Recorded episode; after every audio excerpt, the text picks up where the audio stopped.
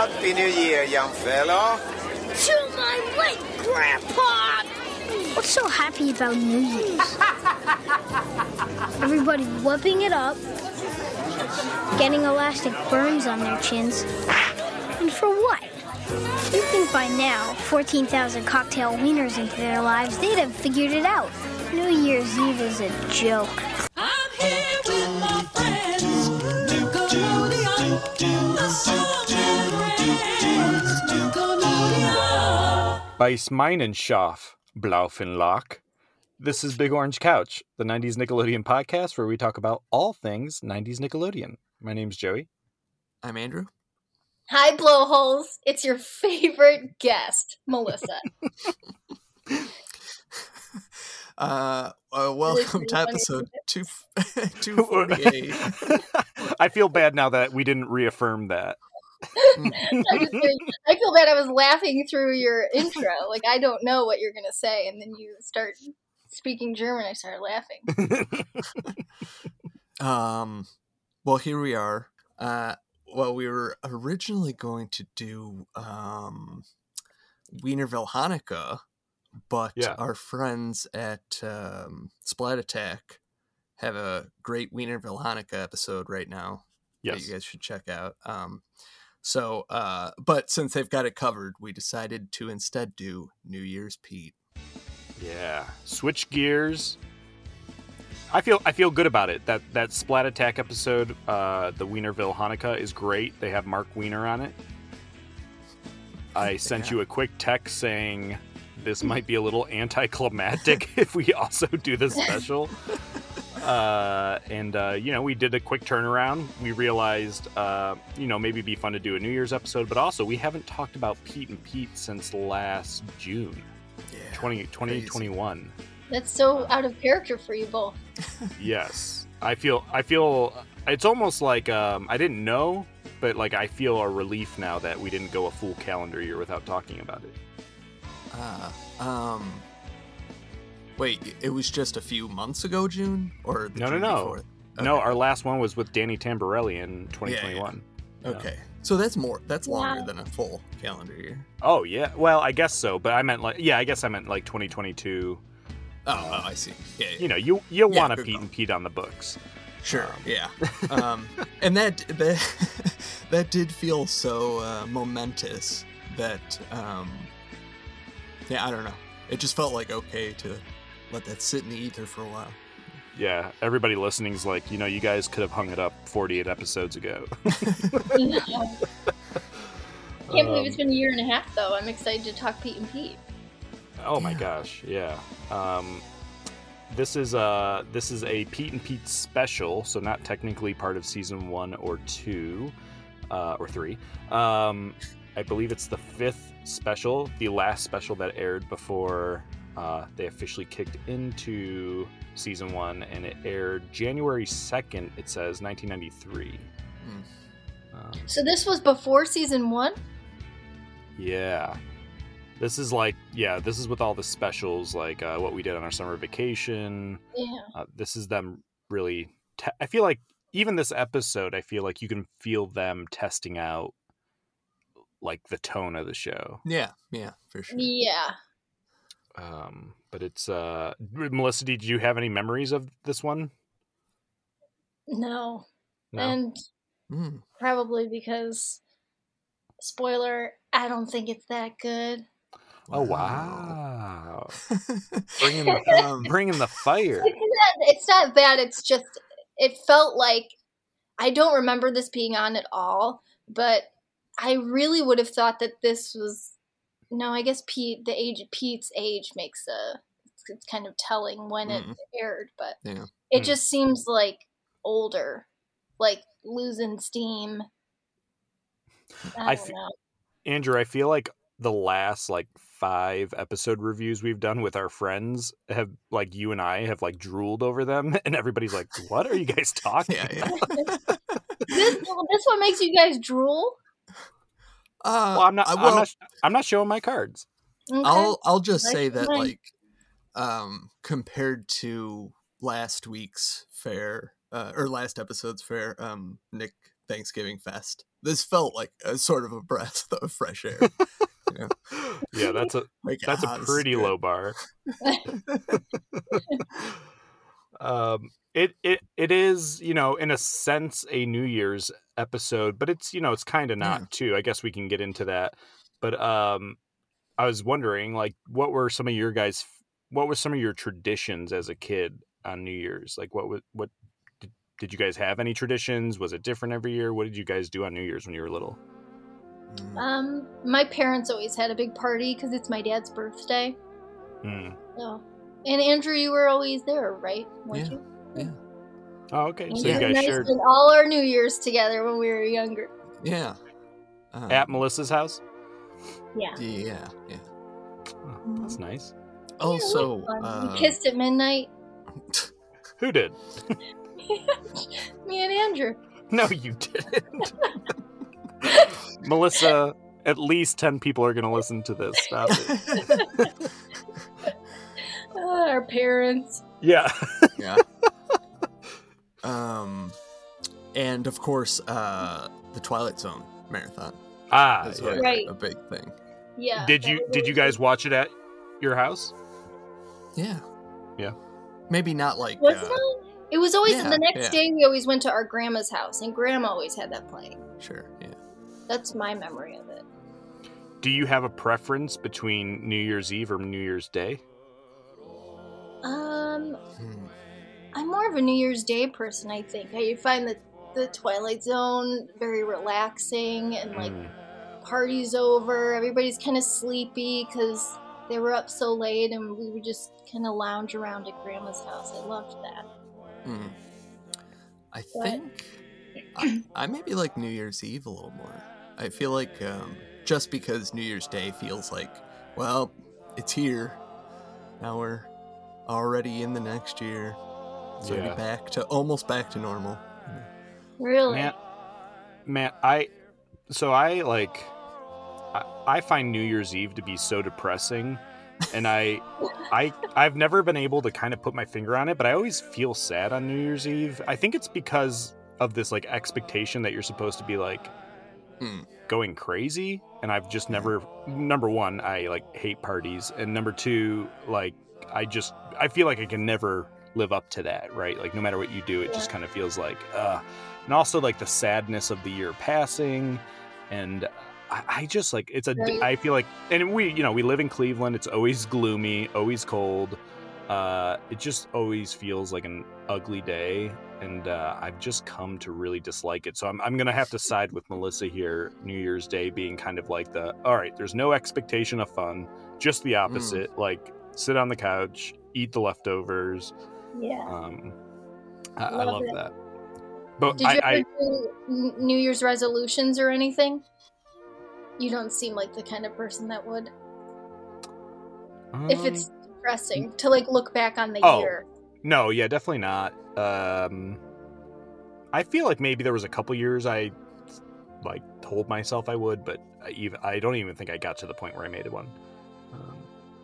No. What about you? Me? No. I mean, when I was younger, it would be like, I'm going to write in my new diary I got for Christmas every day. And it would peter off by March. I wasn't writing anymore. But that's my only real memory of it. Andrew, New Year's resolutions? No, like hard and fast ones, but maybe just like some a general, perhaps trying to do better than I did last year, as a human being. Well, that's good. That's very Little Pete, in the spirit of Little Pete.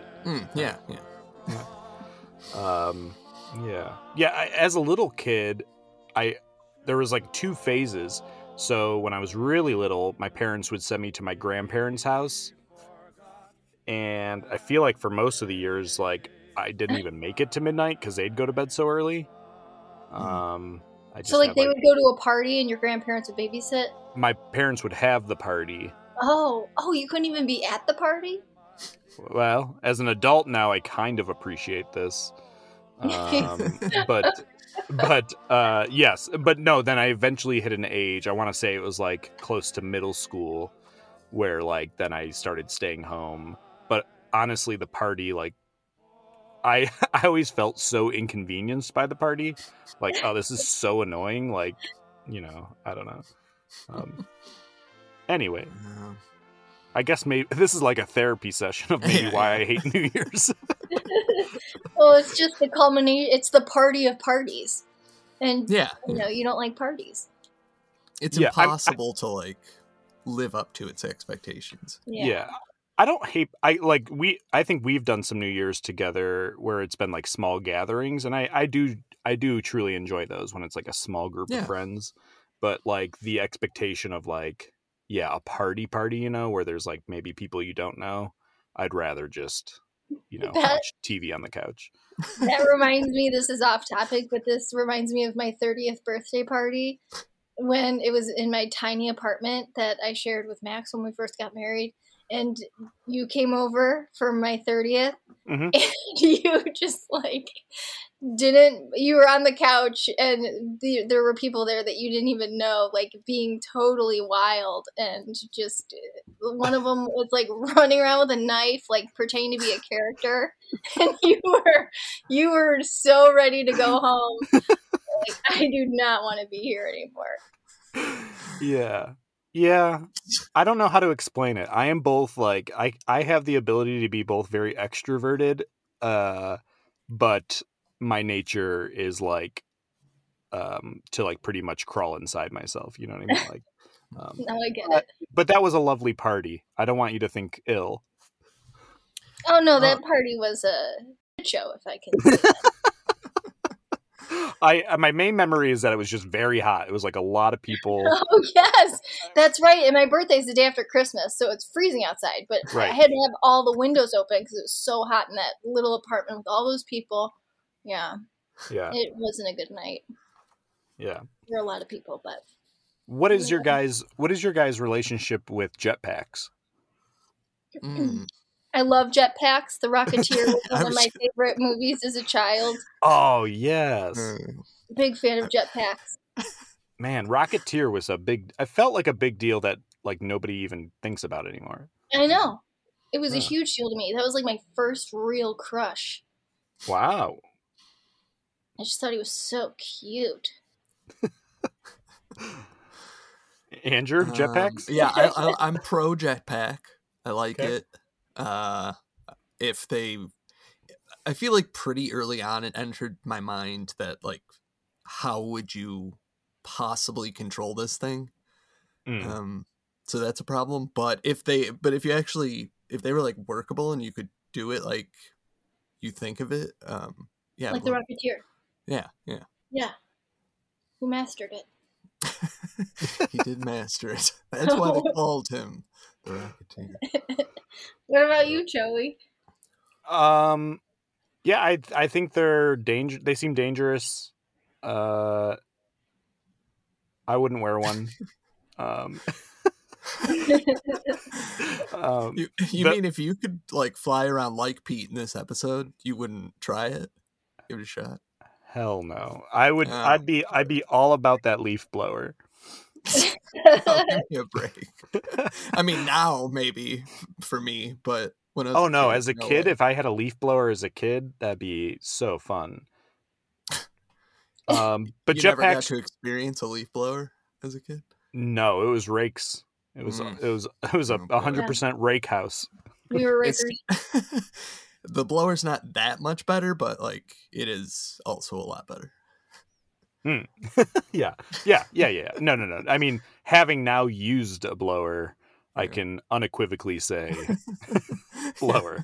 No, I guess I don't have any relationship really with jetpacks. I just don't want to put something on my back that could fail that high up. Right. You know, but I like this as a Little Pete. Yeah. This idea of Little Pete being in love with this particular thing makes, you know, a whole lot of sense as far as getting to know him.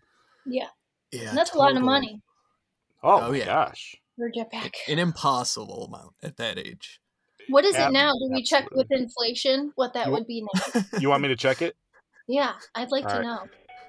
I know a website where you can put in the year. So this is my stray observations, but the jetpack costs $456.98. What year was that? That was 95, or when this episode? This episode aired January 2nd, 1993. Okay. That jetpack, so in 1993, that jetpack cost $456. This year, it would cost $886. Still, just an insurmountable amount of money. Oh my gosh, for a 7-year-old or whatever, like, just impossible. Oh my gosh, yeah. Though, little Pete comes up with some fun strategies. Yeah. I know we've probably mentioned this before, but Nickelodeon did such a good job of weird toys. Like, they didn't quite get to jetpack level, but, stuff like moon shoes. I mean, that's just weird enough. And it didn't quite pay off, maybe, as good as it sounds, but they did a pretty good job at that stuff. Yeah. Yeah. Did they start GAC? Yeah, just like these weird, bizarre, almost like unreal toys. Right. Okay. All right. Well, that feels like the right amount of conversation about jetpacks and. I just want to add that I am just like a sucker in stories and shows like this, like for that like comic book looking page that you can send away for. Something so good about that. Yeah, our friend Allie, she has the Krebstar page on Instagram, and she's like reproduced. I don't know if she reproduced this one, but she's reproduced a bunch of like kind of the Krebstar items and made it look like an ad, kind of like what you're talking about. Yeah.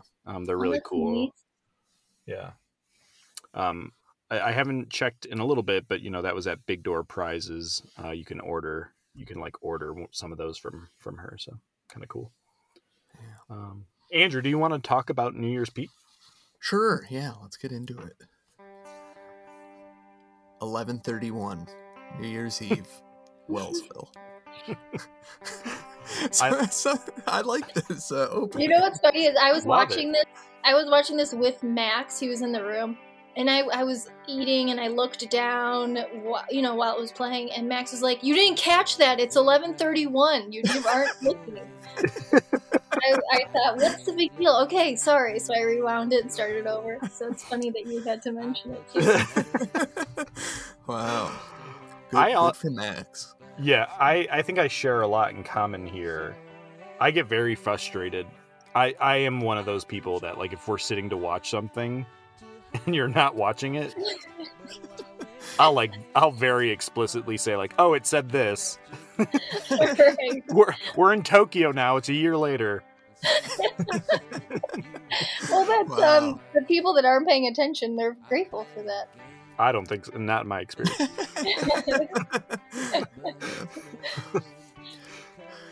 So little Pete rides his bike past an old reveler as he celebrates the new year out on the tree lawn.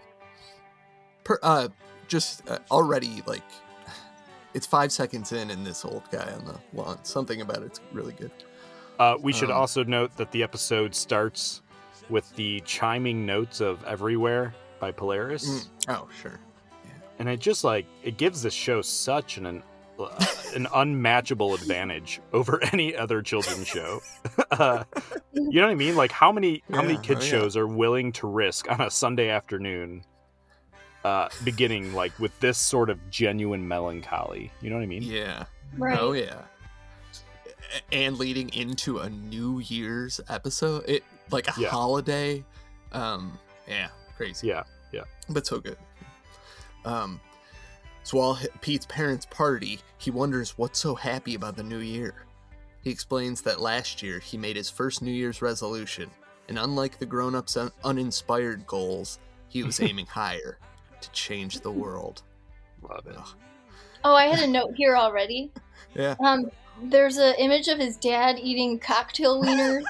Yeah. I mean, I remember those from when I was a kid, but have either of you seen cocktail wieners at a party? since the 90s. I forgot about those tasty little treats. It's been a while, but I love them. Yeah. Oh, they're delicious. Maybe I'll bring those to Grandma's for New Year's this year. Oh, yeah, that's a good idea. I've never had one. Wow. They're just like little hot dogs? Little teeny hot dogs marinated in a tasty sweet sauce. I didn't realize there was a sauce on it. I guess that would be the cocktail. Yeah. Chef's kiss.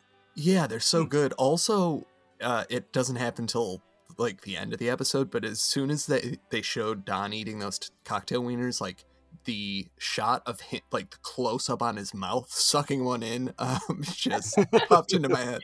Oh, was it at the end of the episode? My thing or at the beginning? Oh, sorry. Yeah. Anyway, go on. I interrupted for no reason. It's okay. While we're talking about the party, though, it's not quite perfection, but I do like the cutaways to the parent party. Yeah, this is like 100% a nightmare for me. This party. Oh, this party. The handheld camera, because isn't the camera kind of handheld and it's a little chaotic? Yeah, I think so. Yeah. Kind of, it matches the energy. And for sure. Something about this episode also, like really nails to me the feeling of a party like this, maybe during this time period. Like, I mean, compared to now, it's got such an early 90s feel to it. Like before there was, I don't know. Even the party feels like sort of small-ish in a way. No, I agree. And there's a lot of walls. Like now I feel like parties are just these open concept houses, but there it's like you're in somebody's tiny living room. Yes. You know? Or the hallway. Yeah. Right. Yeah.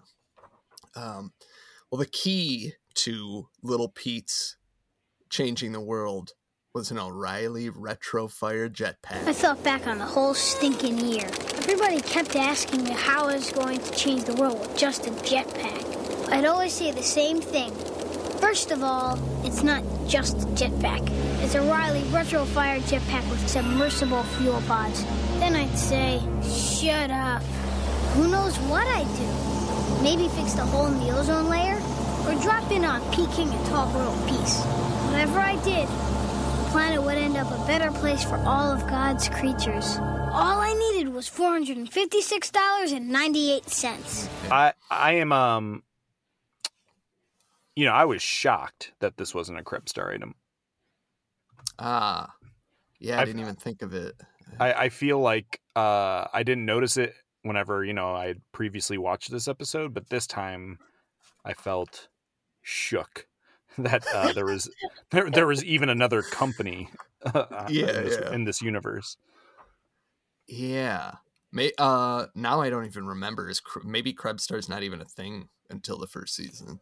I don't think so, though, because I want to say there's a Creb Star reference in what we did on our summer vacation. I could be wrong, but I thought there was. There could be.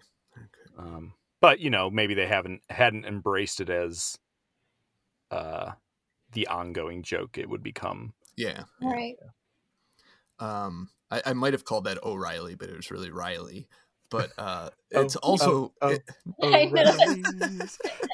Did you see that lady who hired the original people who sang the O'Reilly jingle to sing at her wedding?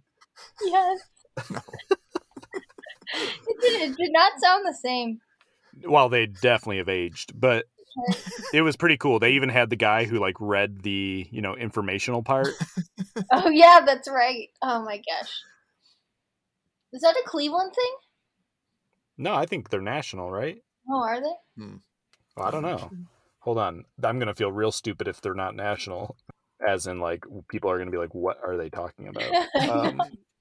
No, their headquarters are in Missouri. Oh, okay. Well, that's great. They seem local. Like, that's how just the quality of their...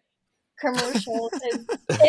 Not to say that it's bad, but it reminds me of like something local. Maybe that's the feel they're going for, so you feel like they're your neighbor. Yeah, probably.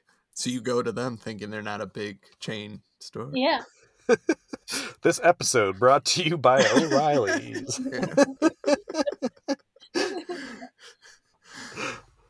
To make the money, but to make the money in order to buy it, he and Big Pete go door to door checking for landmines. This is great. Oh yeah, the landmine thing. Love this sequence. Yeah, and it's just like it's such an amazing choice because it's like a cheap thing, but it's super effective, like super cartoony almost. You know, it's like they just nailed that, like getting the very most out of whatever they had. Satisfaction is our guarantee. I don't know. I'll have to ask my husband. Is he home? No, I'm not married. But as soon as I do meet that certain special someone, I'll be sure to ask him. This isn't a joking matter, man. One landmine can ruin your whole day. No, you're ruining my whole day. Well, then you'll be interested in one of our free inspections. No. You throw in a complimentary one flush. N-O spell.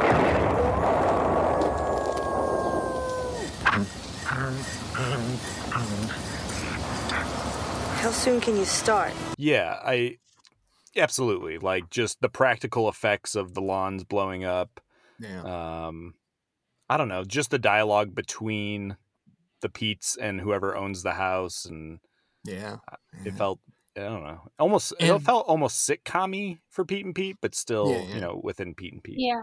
Yeah. Also, perfect escalation between events. Like, the first time it's the action figure, the second time it's the dog, the third time it's Ellen. Yeah. It's like, it's just, they just know what they're doing. Oh, yeah. But all that comes to a stop when Big Pete gets distracted, saving Ellen from one of their booby traps. This was a little weird that this is Big Pete's only appearance in the entire episode. Yeah, the whole episode. I think this is only one of two episodes that little Pete narrates. Mm.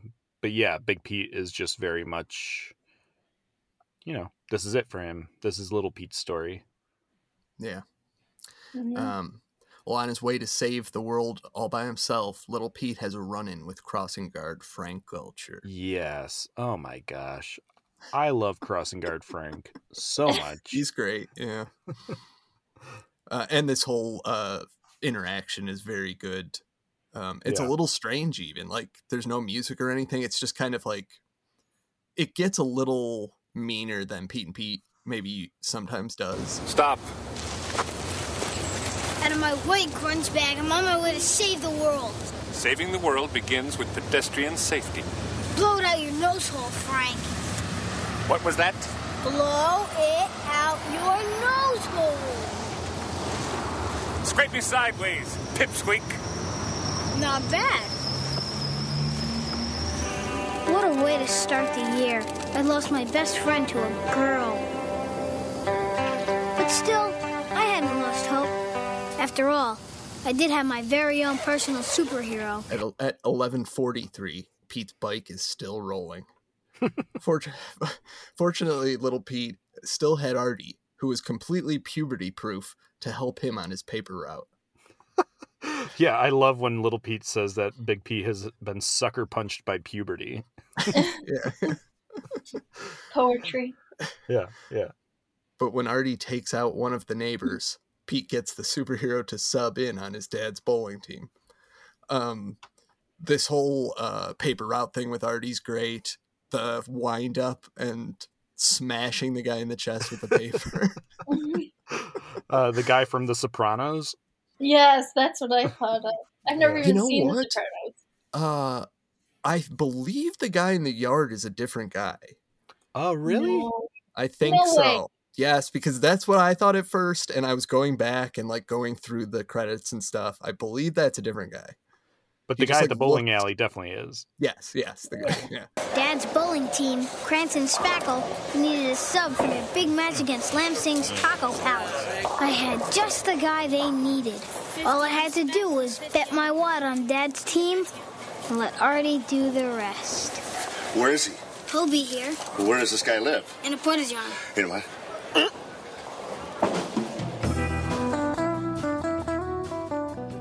Using his telepathic ball guidance system, Artie nearly gets a perfect game until he gets poached by a scout from the Pro Bowl tour. Yeah, so I really love this sequence at the bowling alley. First off, there's just something about bowling alleys. It's like a great setting for any media. Is it a hamster or is it a mouse in the ball? It's a hamster. It's a hamster. Wait, great. It might be a mouse. Either way, it's a great gag. Yes, it is great. Like the effects they use to show the ball, like stopping and starting, are really fun. Artie's intro, just like when he gets there, when they pan over to him, and it's like his silhouette. Yes. Yeah, there's a few great shots. That one, little Pete standing in the street as like the bike rides away, and there's like kind of this glow from behind him. Yeah. You know what I mean? There's some cool shots in this thing. Yeah. Also, this whole pro bowling tour thing just feels very appropriate for Pete and Pete. You know. Yeah, except right that in this episode they say that he never sees Artie again. Yes. Maybe they, since this was the last special, maybe they thought they may very well not get picked up for. Yeah, that's true. Series. That's true. And that's a funny way. If you think you're going out, that's a funny way to send Artie out. It's on a bowling tour. Yeah. Yes, he's just gone. Or whatever. Yeah. At 11:50, as Pete's bike continues to glide down the street, he thinks of Artie's profile on TV. In this weird like cutaway, it's like a commercial or like a show profiling Artie the bowler. Yeah, I like it. Yeah, it's funny. Artie coming out of his porta john with his hair like stuff in. Stuck doing his paper route by himself, it's even worse than it had been thanks to the inclusion of a special 98-pound Artie supplement. And this moment where the paper flips open to that Artie article, so good. His face in that character is so great. During his delivery, he once again gets stopped by the crossing guard, and they find themselves in a sidewalk standoff, each of them refusing to budge overnight. Again, I love this so much. Anything with I don't think there's a scene with crossing guard Frank that is not great. They're like him and little Pete are just really great together. The chemistry is unmatched. I agree. Yeah, it's pretty depressing though. Yeah, makes me sad. Yeah, crossing guard Frank is, there's something about his character almost more than any other adult on Pete and Pete that just reeks loneliness and like sadness. Yeah. And this episode really drives it home. Oh yeah. Yeah. Because he's not like bus driver Stu, where there's like there's not a major screw loose. You know what I mean? Like we get his backstory here. We know why he's committed to the job. He's not totally insane. Okay. All right. He's definitely, I'll say there he has like a lot, like some of these adult characters have like a more like childlike quality than the average adults. For sure. Yeah. But this guy is busting out cigarettes. Right. He's talking to Pete like he's like a 40-year-old man. Right. He's a workaholic. Yeah. But that's I guess that's what I like about some of these adults is like their ability to like Pete's like on their level. I like that. Like the kids are on their level instead. They're not like the regular adult.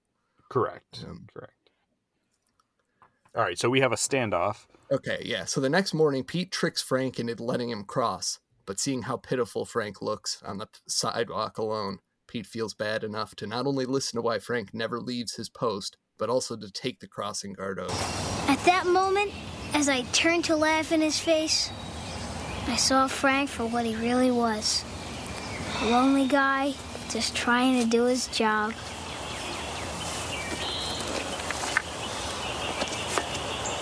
You know, I never told anybody about this before, kid. Shoot. All right. Well, it was 11 years ago, a Thursday.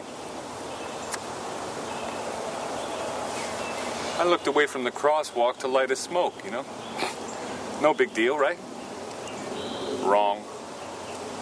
A cat named Mr. Boots crossed without looking. He was wasted on catnip. He never saw the Ford Imperial coming. Roadkill pizza? No. Yeah. It's close, though. And Frank's story's pretty good. Smoking this cigarette, telling this story of this cat. And then finally it's like, well, the cat didn't actually get killed, but it was so close that Frank could never leave the cross again. Yeah. What was it? Mr. Boots or Mr. Boots, I think that was it. Yeah. Drunk on catnip. Yeah. Oh yeah, I love that line. Or wasted on catnip. Yeah, wasted. Yeah. Well, with the jetpack still on Pete's mind, he starts charging money to cross the road, and even chases down a line skipper. I love this line skipper thing. Oh yeah, him chasing this guy through, cutting through the yards. Yeah. The guy thinks he got away, and then Pete's suddenly just there, right in front of him. Yeah. But when Pete gets caught abandoning his post, Frank fires him. Ugh. The good news was he still made enough money to send away for the Riley jetpack. Yes. On the day the package arrived, though, Pete knocked the mailman over trying to get it, and he ripped open the box to find a leaf blower. Yeah. Beiß mein Schlupf, Blasenloch. Bite my scab. Blowhole. But still, the leaks crept by like slugs. Then, on December 19th, it came! After everything I'd been through, the raw power of the Riley was finally at my command. Not that I was all that excited or anything. As I shredded the box, I thought about how I'd soon be spitting in the face of evil everywhere, just like Abe Lincoln. Can you imagine what Honest Abe could have done with a Riley retrofire jetpack? History was in my hands now that I had my trusty fuel-injected leaf blower. No! Those things at Riley sent me this stupid leaf blower by mistake. I mean, that's such a... Like, I know you like it, but that's such a perfect kid... Yeah. Moment. This is probably the moment I remembered from this episode more than anything. Is that like perfect disappointment? You think it's a jetpack? It's a boring leaf blower. Yeah, this is my Christmas getting the Jumanji board game, opening it up and being like, "What is this? This is not Jumanji." What happened? It was something else? Well, you know, like you've seen the movie Jumanji. It's like this beautiful wooden carved board, and it looks like every other. You know, Mattel generic game you've ever seen. It's impossible. It like doesn't make any sense. It was just like a huge letdown. That's all. Yeah. That's a shame. I wanted the animals to come out of the board. Is that too much to ask? Yeah. At 11:58, having lost everything, Pete decides to celebrate New Year's with the one person he can think of who will appreciate it. Frank. Love it. Yeah. Beautiful. Pete races his bike to try to make it to the crosswalk before the clock ticks down, and he gets there just in time to wish Frank a happy day. I guess you're looking for this, huh, kid? No, I was looking for you. Oh, yeah? Why? You need some quick cash? I just wanted to tell you something. What? That I'm a blowhole, huh? No, I just wanted to say, well, I'm sorry, and Happy New Year! Yeah. It's Happy New Year's to you too, kid. Can I try that? Ah! Yeah, he's got the little New Year's blower. Yeah. Right. Yeah. Oh my God. Something about that soul, that one blower going off. Does it make you sad? Partially. Yeah. Maybe partially sad. Like it's a bittersweet. Yeah. Totally. Sure. Frank says his resolution is to quit smoking again, just like last year. And Peace decides he'll give the whole saving the human race thing a no. Beautiful.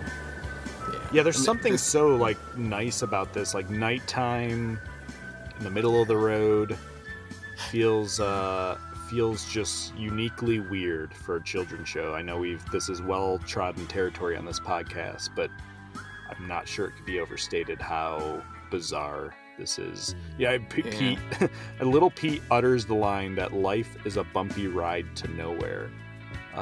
It's like this ending, this kind of like nihilist ending. It's sweet, but it's also a kid's show saying that, you know, right. Just like you usually don't really get what you want.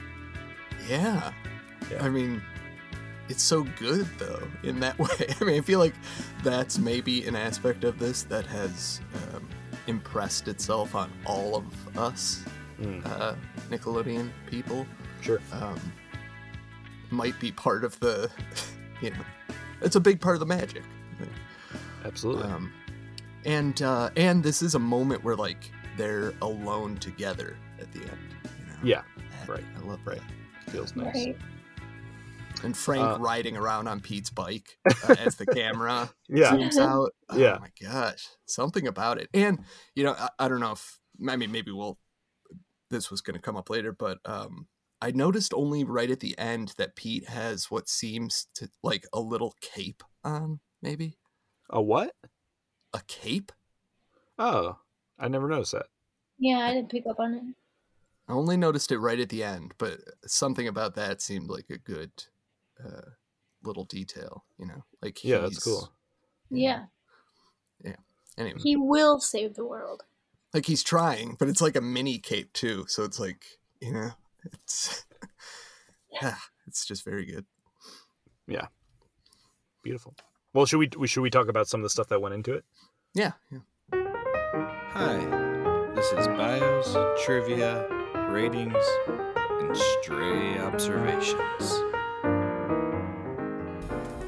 Well, of course, Debbie Harry's probably the big guest star that everybody knows from this episode, from Blondie, most notably, I guess. But some of the other people that were in this, Butkins, I think, is played by Alberto Alejandrino. His first credit was in Michael Jackson's Bad video.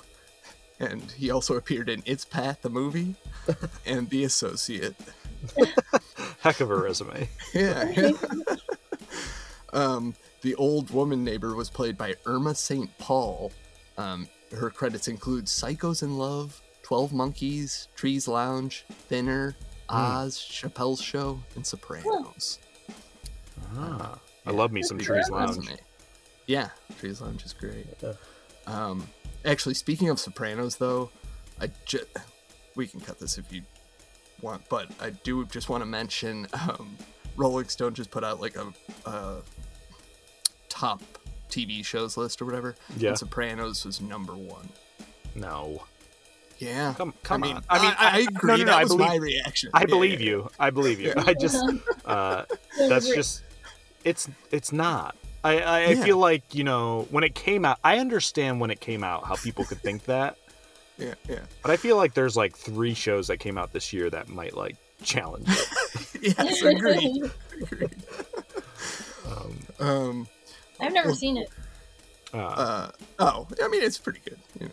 It is worth. I'm not trying to downplay it. I like it, but it's not the best TV show ever. Yeah. What was Twilight Zone in the top 10? No. What? No, I haven't gotten beyond like the first 10, but it wasn't. The top 10 was insane. But anyway, insane in that you don't agree with it. Yeah. So the speaking of Sopranos, the bowling agent is played by Vincent Pastore. I'm not sure how you say his name. Besides Sopranos, he also appeared in Tales from the Dark Side, Goodfellas, Jerky Boys, Joe's Apartment, Corky Romano. Yes. And just tons of other stuff. I mean, he's one of those guys. I was really waiting. I'm like, is he going to say Corky Romano? Oh, yeah. Okay. The head, I'm giving away a stray observation here, but the head of the other bowling team, Slim, is played by Peter Laneri. And his first credit was in Maximum Overdrive, which I was pretty excited about. Yeah. He also appeared as the garbage man in Men in Black. Also Little Nicky, The Wire, and most recently Marvelous Mrs. Maisel. Okay. Pretty recognizable guy. Yeah. And the following, Mary Potts, Kirk Duncan, Daniel Hicks, Hunter Thompson, were only credited with this episode of PvP. But this is not the Hunter. This is not the Hunter S. Thompson. No. Yes. Which I feel like Will McRobb has had to clarify like 30 times. Yeah. Yeah. Well, I looked at the director of this episode, maybe the coolest director I've ever looked at. Adam Bernstein. He directed two other Pete and Pete's. He directed season 2 on Golden Pete, which is one I've really been dying to get to at some point. And he directed season 3, 35 Hours, which is not one of my favorites. But yeah. But his resume is good. So he starts in music videos. In particular, he does a lot of stuff for They Might Be Giants. He does Don't Let's Start. He does They'll Need a Crane, Birdhouse in Your Soul. He does the B-52's Love Shack. He does Beastie Boys' Hey Ladies. He does Violent Femmes, American Music. Sir Mix-a-Lot, Baby Got Back. Oh my god! Oh yeah, this guy. Okay, here's a tie-in. He directed It's Pat the movie. It's Pat. He directed he directed One Strangers with Candy, 7 episodes of Upright Citizens Brigade. Wow. He directed on Oz. It's gonna take a while. Hold on. Ed, Rescue Me, Entourage, Law and Order, 30 Rock, Scrubs, Weeds, Parenthood, Shameless, Bored to Death, The Big C. He directed 8 episodes of Breaking Bad, House of Lies, Californication, the Fargo TV series, Masters of Sex, Bloodline, Nurse Jackie, Orange is the New Black.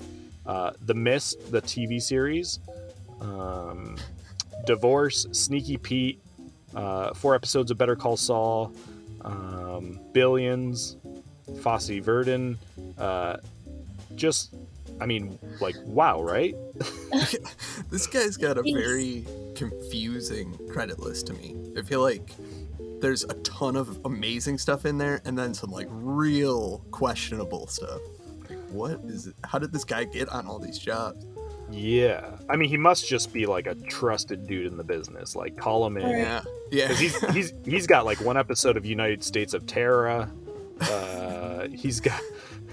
He directed a web series I really liked called Wayne Days with David Wayne. Yeah. Just all over the place. Weird. Yeah. But, I mean, I do think he did a great job on this episode as director. But, any trivia? I think we pretty much covered mine. Okay. Stray observations? Yeah. Did you guys catch exactly how many cocktail wieners the adults are into their lives? No. Was it like 4,000 or something? 14,000. Oh, not even close. All right. That's my New Year's resolution. All right, Melissa? Okay.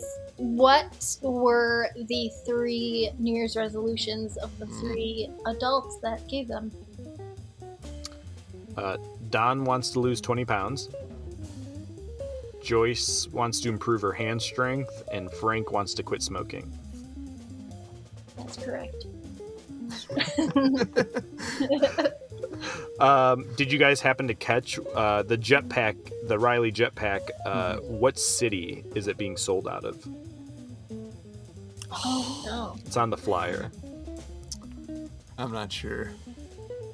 It's being sold out of Rockville, Illinois. Okay. That's where they filmed the show, didn't they? Film some of it in Rockville? Or no, never mind. New Jersey. Yeah, New Jersey. Never mind. I mean, as long as we're at it, did you catch the whole address? Oh, no. Wait. P.O. Box, P.O. Box 39? 29, I think. Okay. But close. It appeared to be Riley Jetpack, like CO, like care of. Yes. And then some like Asian symbols, I think. Huh.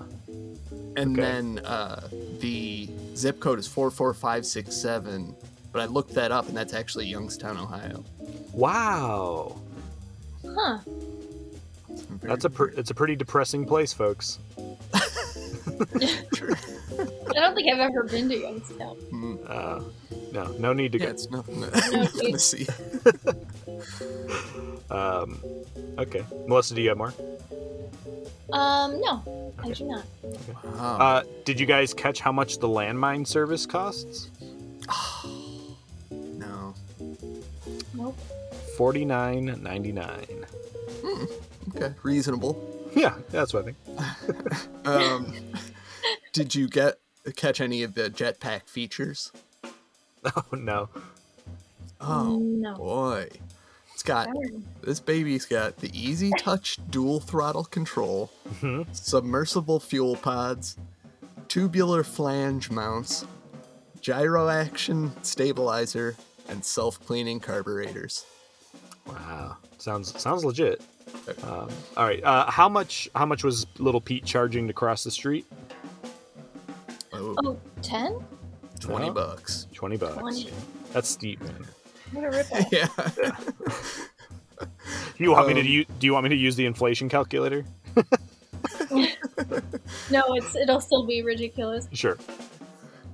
Did you get the type of bike Pete was riding? Oh, good one. No. A Schwinn? A Huffy? It was a Schwinn. A type of Schwinn, though. Oh, don't know. A Stingray. Oh. Sounds cool. What were the name of the bowling teams? Man, I don't know. Cranston Spackle and Lam Sing's Taco Palace. Absolutely. Oh, that's right. Yeah. While we're on the bowling teams, did you catch what the name of the team was on the back of Artie's shirt? It wasn't Cranston Spackle? Almost, but not quite. What was it? Spanson Crackle. I love those little details. Yeah. Oh, yeah. Well, what was the name of the bowling alley? I don't know. I didn't pay attention enough, I guess. It was written along the wall. Lodi Lanes. Lodi Lanes. That actually comes up at some point. But anyway, this is just kind of an observation itself. I can't really come up with a question for it, but Mrs. Puel was the first lady who answered the door. Uh-huh. And I wondered, is she related to mail carrier Eunice Puel? Oh, wow. Oh. There you go. Now you're thinking. Yeah, I like it. Hey, I just Googled Lodi Lanes, and it's in Lodi, New Jersey, and it's still running. All right. Should we go? They close at midnight tonight. Oh, you want to go tonight? Yeah. All right. Well, amazing. We can book a flight. I'm fine with that. We're here at Lodi Lanes to celebrate P&P. You're like, what are you talking about? It's a 7-hour drive. I wonder if anybody's ever brought it up to them. Probably not. Probably not, no. You should call on one of your episodes and pretend to be Artie. Yeah. Right. What was Don's final bowling score? Oh, wow. Man, jeez, I have no idea. I'm sorry. 129. Wow. Pretty low for Don. No, that's pretty bad. I mean, pretty good for me, but pretty bad if you're on a bowling team. Right. Yeah. Did you catch what the Pete's radiation suits are made of that make them bomb-proof? Oh, no. It's a lot. Yeah, it seemed like Big Pete was almost struggling with the line. It was a tungsten mylar blend. Okay. Oh, that's it? I thought there was more to it. I believe that's it. The guy who signs Artie to a contract, you can see his name signed on the contract. Did you see what his name was? The guy from Sopranos? Yeah, I gotta step it up when I do these episodes. Nah, I missed this. It appears to be Vincent Park. Okay. Vinny Park. Did you catch where Artie's Portageon is located? Lodi, New Jersey. I mean, there's they mention a particular place. Oh, no. It's outside of Jiffy Lube. Oh, that's right. I remember that. What cities does Artie hit on the bowling tour? Oh yeah, Fond du Lac, Wisconsin, and Biloxi, Mississippi. You got it. Did you catch the name of the paper? No, I got the name of the article, but not the paper. Wait, is it the Herald? Yep. Yeah, okay. And then the article's Artie Strikes It Big. Yep. How many ways is there to kill a man? Oh boy, 28 maybe. Oh, you're close. 23. Huh. Does that include? Frank's method? Yes. Little Pete says 22, and Frank says actually there's 23. How long did it take for the jetpack to be delivered? Or what was the estimated delivery time? I don't know. 4 to 6 weeks. Well, what day does it arrive? December 19th. Got it. This is incredible. Did you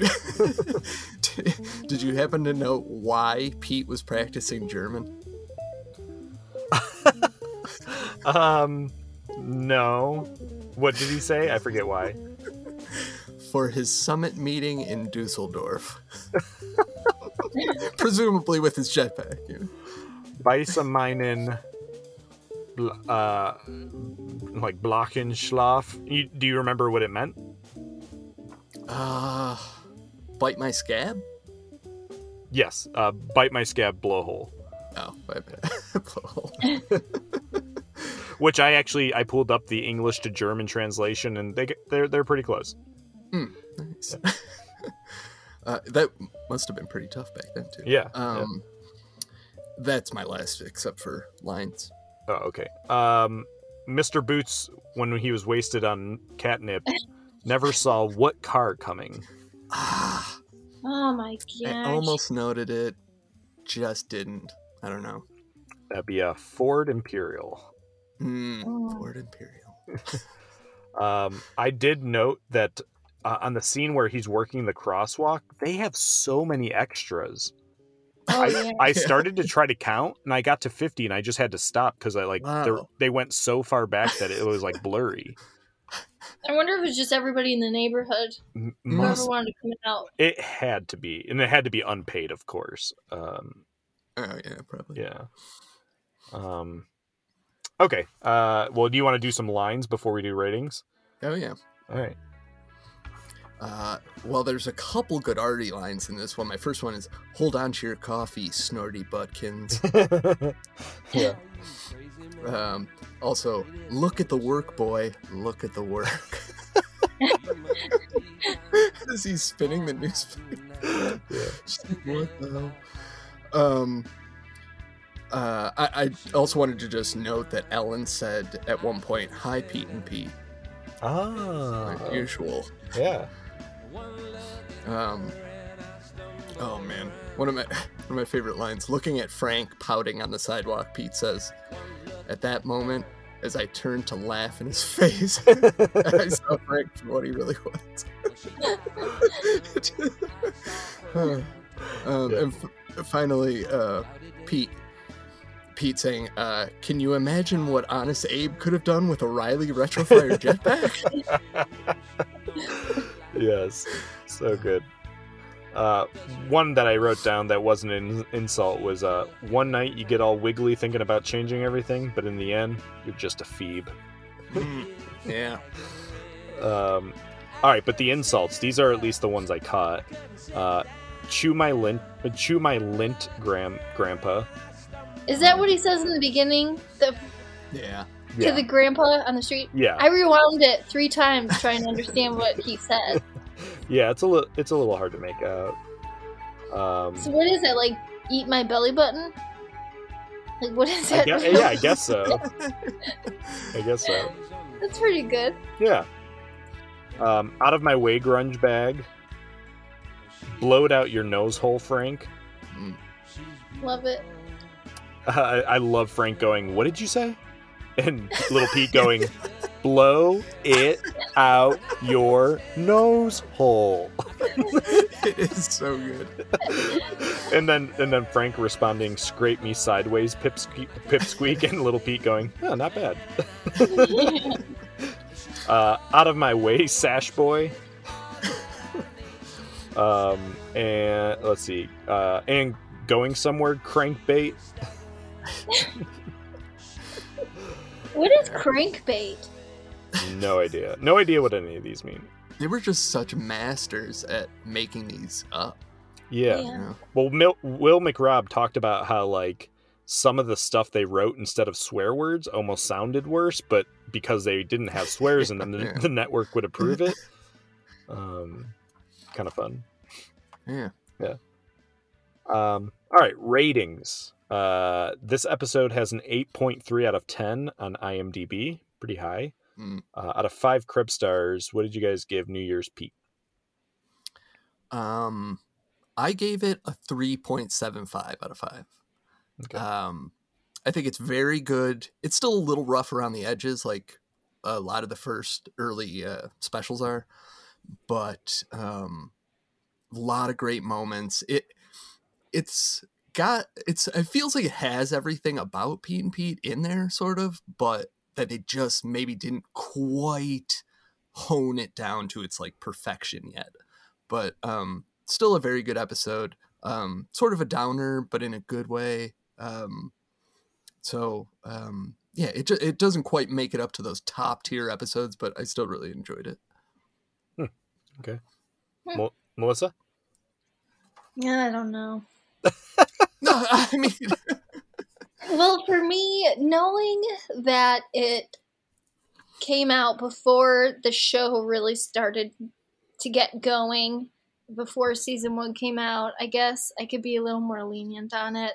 But I just felt like it's out of character for Pete to want to save the world. Like, that's what? Not... Like, isn't he more... I don't know. I just feel like he's got a smaller world, like, wow, in his thinking. Like, oh, my goodness. But do you know what I mean? Like, usually he's got a pretty bad attitude about stuff, and, like, saving the world and the ozone, I just didn't seem like Pete. He's usually more close to home, like, worried about that sort of stuff. I don't know. From what I remember, maybe I'm wrong.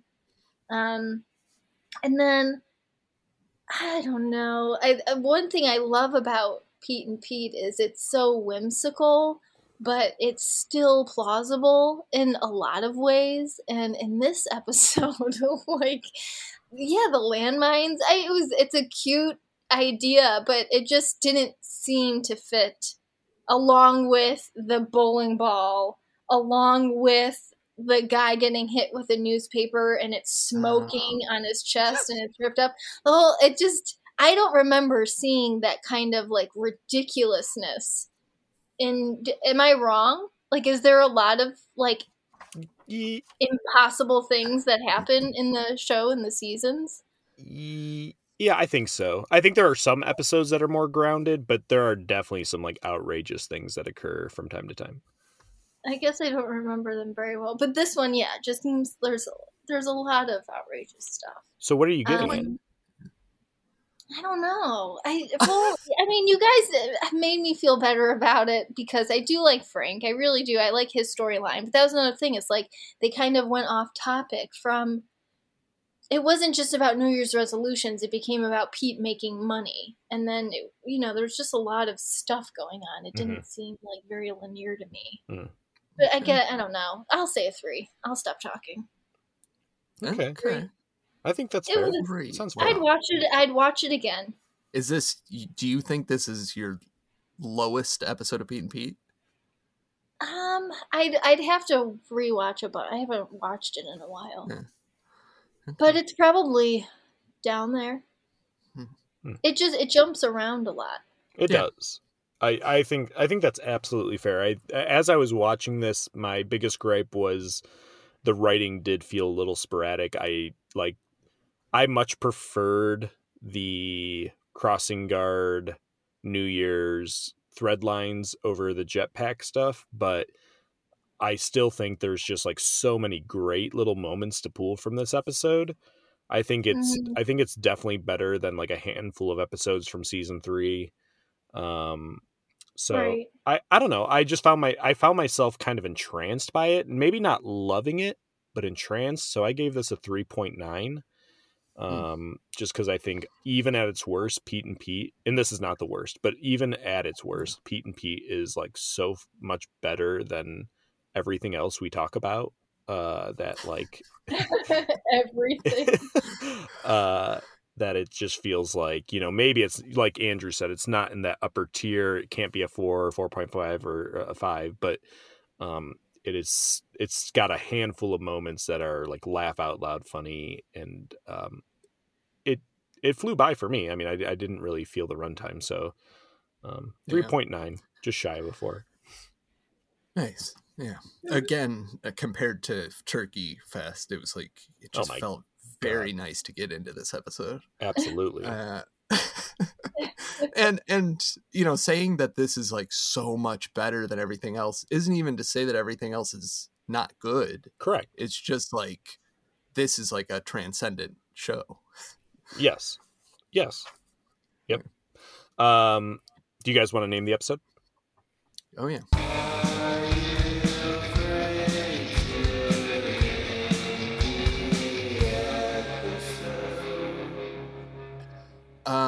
Yeah, really tough for me. I finally decided to go with last year's Pete. Last year's Pete. Okay. Just because it's like, I feel like it maybe feels like the episode. Like, he's so concerned with who he was this whole last year and like what he was doing. Right. And he's kind of discarding it for the new year. Yeah. I think that's good. All right, Melissa, what did you come up with? New year, same resolutions. Like it. Yeah. New year, same resolutions. Yeah. Very good. Very good. We can all relate. Yeah. Yeah. Yeah. And I went with turning over a new Pete. Yeah. That's good. Okay. Yeah. That's good. I'll go back around. What are they? Last year's Pete. New year, same resolutions. And turning over a new Pete. We'll post those on Instagram, and you guys can vote. Our last winner for Nick's Thanksgiving Fest went to Kevin with a Walmart brand Thanksgiving. Thanks. Yeah. And before we wrap up here, we have just a couple letters to read. We have a whole bunch of letters, but we're just going to read a couple here. The first one here is from Allison. She said, "Hey, Andrew and Joey. I just recently found the podcast and I love it. I've listened to a lot of the older episodes and I discovered a show that I missed when it aired. 15. I've watched every episode and enjoyed every bit of it. Thank you for introducing me to it. Please, please do more 15 related episodes. Keep up the great work, guys. Allison." Really nice. Yes. And yeah, I hope to talk more 15. Yeah, I love that. I don't think we will have any real long-lasting legacy, except maybe our insistence that 15 belongs in the pantheon of shows people should be talking about. Yeah. This one comes from our longtime listener, Quincy. He says, "Hey, BOC OGs. First, R.I.P. Coolio and R.I.P. Jason David Frank. Yeah, this podcast has been helping me get through the days. I've been doing a deep dive into Pete and Pete episodes while listening to the podcast episodes. As I've been watching the show, I'm always getting caught rewinding Big Pete's opening and closing monologues. They're so poetic. Similar to Doug, the beginning of the show pulls you into the character's environment and mind state in that episode. Doug and Big Pete both give you their personal take on the dilemma that they're facing or feeling, which gives the show emotional weight, like episodes like Doug's Lucky Hat or Hard Day's Pete. Probably my favorite episode of Pete and Pete," he says. Keep up the work. Good work, Quincy." Oh, thanks, really Quincy. Nice to hear from Quincy. Yeah. And he's right on about the Big Pete's monologues, too. Oh, like, definitely. Yeah. So good. Speaking of Pete and Pete and poetry, also Quincy's a poet, and I know some of his books are available on Amazon if you search Quincy Cannon. So yeah, consider that. Yeah, he's pretty prolific. Yeah. Awesome. We got one more here from Jennifer. It says, "Hi Joey and Andrew. I just finished listening to the Are You Afraid of the Dark favorite scenes episode, and wow, it's awesome. Definitely topped my Halloween. I currently am revisiting some episodes that I haven't watched in years while eating candy corn. The Tale of Apartment 214 is one that I don't watch because it creeps me out so much, but in honor of the holiday, I did watch it, and yes, Madeline still scares me. Anyway, here's what I've come up with for my favorite 7 scenes. Number 7, the reveal of the kids being dead from Old Man Corcoran. 6, the basement scene from Nightly Neighbors. 5, the pinball coming down the escalator from the Pinball Wizard. That was very close to mine. Oh yeah, that was big time for Are You Afraid of the Dark. Yeah. Josh Home Alone and Laughing in the Dark. Number 3, Nosferatu coming out of the screen in Midnight Madness. Oh. Yep. 2, the Help Me scene from Lonely Ghost. Sure. Yep, probably the scariest as a kid for me. Yeah. And number 1, the reveal of Dee Dee being Judy the Prom Queen from The Tale of the Prom Queen. That was I watched that episode for when we did those lists, and that is a great episode. That was another one I had trouble picking which scene. Sure. But it has like a lot in common to me with like Dream Girl. It feels like a little more teenage, a little more mature. Yes. Yeah, I really like that one. We haven't talked much about it, but yeah. She says, "Thanks for the spooky Podtober and for all the entertainment, Jen." Really nice, Jen. Yeah. So glad that she liked the episode too. Yeah. I mean, it was a really fun one. Oh, that was all Vaughn. I mean, that wasn't us. Yeah. Just a little bit of other Nickelodeon related things going on. Did you catch the SNL Kenan and Kel skit last week? I have something to admit. A couple people have sent it to me and I've not watched it yet. Not because I'm resisting it. It just like, I guess it keeps slipping my mind. It's good. Yes. I thought it was very good. Okay. Oh, good. Yeah. Because they kind of brought back Kel at the Emmys? I don't know. Is Kel in the sketch? Yeah, he's in it. Oh, okay. Very cool. Yeah, that was cool. It makes me like wish there was a Kenan and Kel show where they're adults and like their kids are and like their families are really normal, but they're still doing like crazy stuff all the time. Really hard to believe that that's not a show. But Vincenzo, I think, sent us something about them perhaps making another Good Burger movie. Oh, that would actually be really cool, I think. Yeah, interesting. Okay, I will check that out immediately after recording. All right. Well, the year is about to wrap up here for the podcast for all humans around the world. Andrew, how are we ending the year? Well, as usual, it's our year in review, 2022. Yeah. Love that. Oh, I mean, I'm always excited, but, you know, they're very hard to do because I think, as we've talked about, I think we probably consume less new stuff than we ever have. Sure. Have you seen some movies or TV shows or listened to some music this year, Andrew? I think I've seen and heard enough to mostly fill out my... Okay.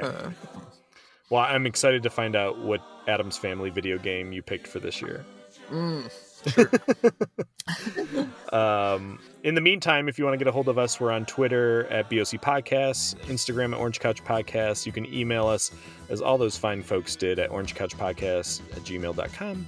And you can hear us on Podbean, Apple Podcasts, or Spotify. Leave a rating or review. That's really helpful. And Melissa, thanks so much for spending some time in Wellsville with us.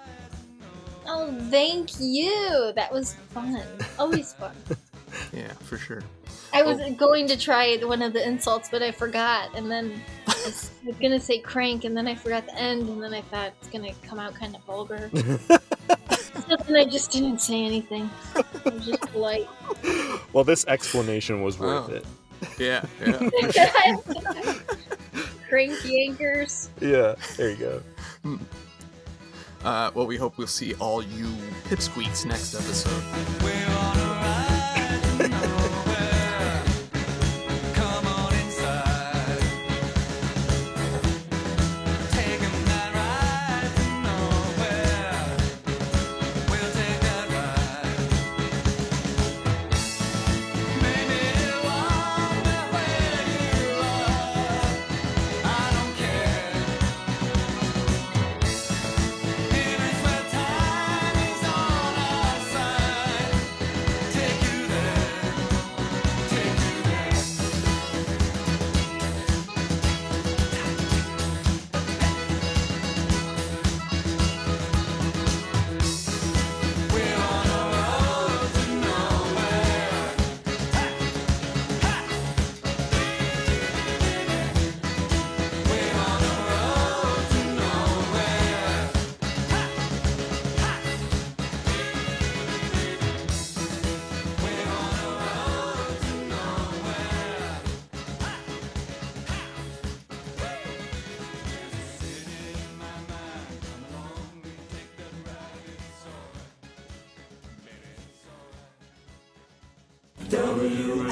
WART Ward Radio Wellsville.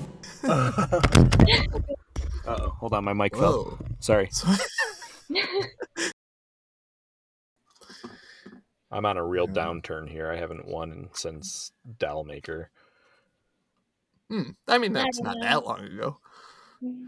2.5 months? I'm dying here.